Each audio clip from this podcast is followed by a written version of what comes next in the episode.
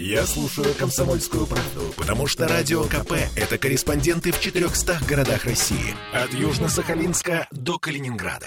Я слушаю «Радио КП» и тебе рекомендую.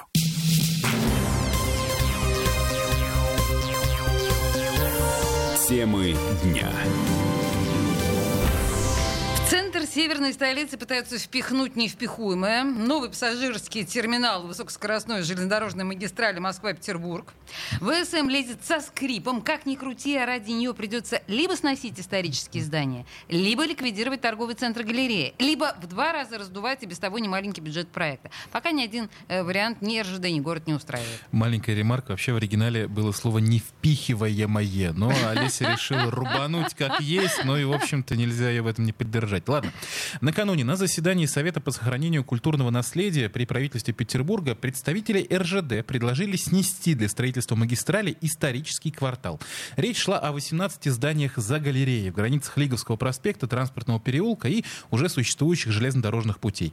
Мы спросили подробности у заместителя председателя Совета Санкт-Петербургского городского отделения Всероссийского общества охраны памятников истории и культуры, боже мой, Александра Кононова. Вот что он нам рассказал квартал, который находится между Лиговским проспектом и железнодорожными путями вот рядом с э, домом Перцева, да, известный вот памятник петербургский. И, соответственно, там предполагалось 18 э, исторических э, построек пустить под снос ради развития вот этого вот транспортного узла, связанного с появлением терминала высокоскоростной магистрали.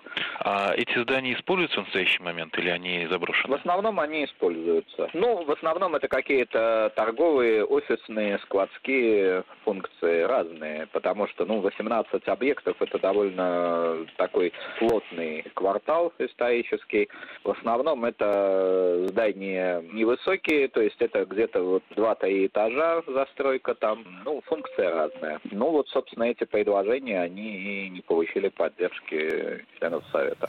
Да, как бы то ни было, Совет сносить историческую застройку запретил. Ну, просто потому, что она охраняется городским законом, а менять Федеральным законы... законом она охраняется. И городским, в том числе, угу. Петербурга. А менять законы под каждый инвестпроект, ну, конечно, у нас так делается, но это совсем никуда не годится. И, в общем-то, встал вопрос, а что дальше-то делать?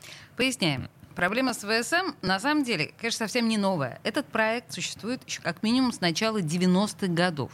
В 92 году, почти 30 лет назад, магистраль запроектировали и уже почти-почти начали строить. Для этого, для этого снесли 8 исторических зданий за Московским вокзалом. Но потом деньги кончились, может, конечно, не кончились, вы сами все прекрасно понимаете, и строительство встало. А землю на месте снесенных домов потом передали в частные руки. И там, где должны были разместиться платформы для скоростных поездов, поездов изначально появилось что? Правильно, торговый центр галерея. Конечно. И да, Предложение снести галерею на заседании Совета тоже прозвучало, но с этим не согласилась уже сама РЖД. Ну просто потому что, потому что один только участок под галереей сейчас по кадастру, по кадастру стоит 735 миллионов рублей с лишним. Короче, ситуация безвыходная. Еще раз послушаем Александра Кононова.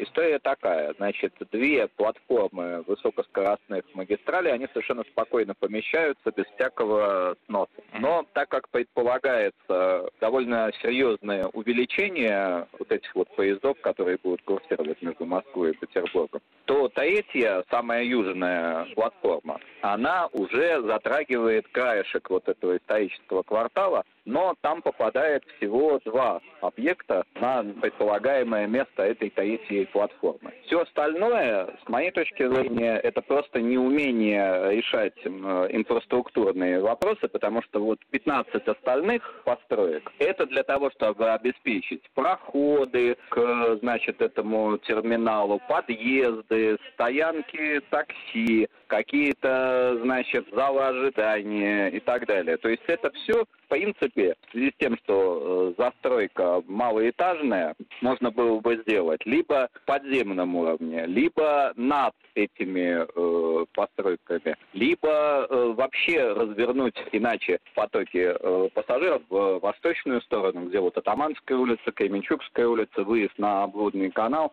там гораздо лучше, совершенно другая транспортная ситуация. А здесь, ну, даже если удастся сейчас э, решить вот вот эти все сложные транспортные э, проблемы, хотя не факт, что ну вот город просто не встанет в этом месте.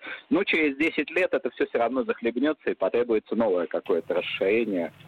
Ну, кстати, вот этот вот вариант не страдать гигантоманией, а построить что-нибудь небольшое по площади, ну, например, многоэтажное, экспертами считается наиболее перспективным. Тогда все необходимые постройки вполне уместятся на, ну, относительно небольшом пятачке, не придется ничего сносить. Послушаем на этот счет мнение профессора кафедры транспортных систем Санкт-Петербургского государственного архитектурно-строительного университета Андрея Горева коем случае отказываться не надо. Сказанного магистраль, конечно, построить можно, если этот терминал. Ну, насчет московского вокзала, здесь, наверное, надо просто включить э, 3D воображение. В свое время была признана один из лучших компоновка Лазарского вокзала. Да, там он всякие премии получил. Ну, на самом деле, достаточно удобно, когда мы не находимся как бы рядом с платформами, и потом по ним там долго идем, там вот 400 метров, да, так предполагается, длина платформ. А как бы, да, так сказать, спускаемся там на эскалаторах, удобно на лифтах там вниз, да, поэтому, значит, э, вот этот вариант почему-то отметен из-за какой-то там дороговизны, еще чего-то. Но если посмотреть на бюджет вообще всего этого проекта, то, наверное, это все не будет иметь такого значения. То есть опуститься надо попробовать как-то там частично под землю. Другое дело, что вот такая стратегия, о которой говорит э, уважаемый Андрей Горев, на заседании тоже обсуждалась. И таки да, она не нашла отклика в сердцах представителей РЖД. Как и рассказал нам наш эксперт, они сослались на то, что под землей в том районе проходит какое-то неимоверное количество коммуникаций, и если их все перекладывать, то бюджет проекта вырастет как минимум в полтора, а то и в два раза. Одним словом, что делать с ВСМ, непонятно. Итогом заседания Совета стало решение собрать специальную рабочую группу, которая изучит и обсчитает все варианты и выберет выберет из них самый оптимальный. Ну а мы скромненько вам напомним, что той памятной истории с проектированием магистрали и сносом исторических зданий у Московского вокзала в следующем году исполнится ровно 30 лет. Воистину, все в этом мире движется по спирали. Ну, чуть-чуть. Вот, вот, вот чуть-чуть раньше стартовали, как было бы символично. О, 30 лет, совершенно. юбилей. И у нас все то же самое. Ну и еще маленькая ремарочка. На том же заседании обсуждалось строительство нового моста через Неву. Предварительно получит название Большой Смоленский. Разместится, как понятно, в створе Большого Смоленского проспекта. Соединят его развязками с проспектом Обуховской обороны, Октябрьской набережной, Дальневосточным проспектом и улицей улицей Калантай. Возвести все это счастье планируется в 23-28 годах.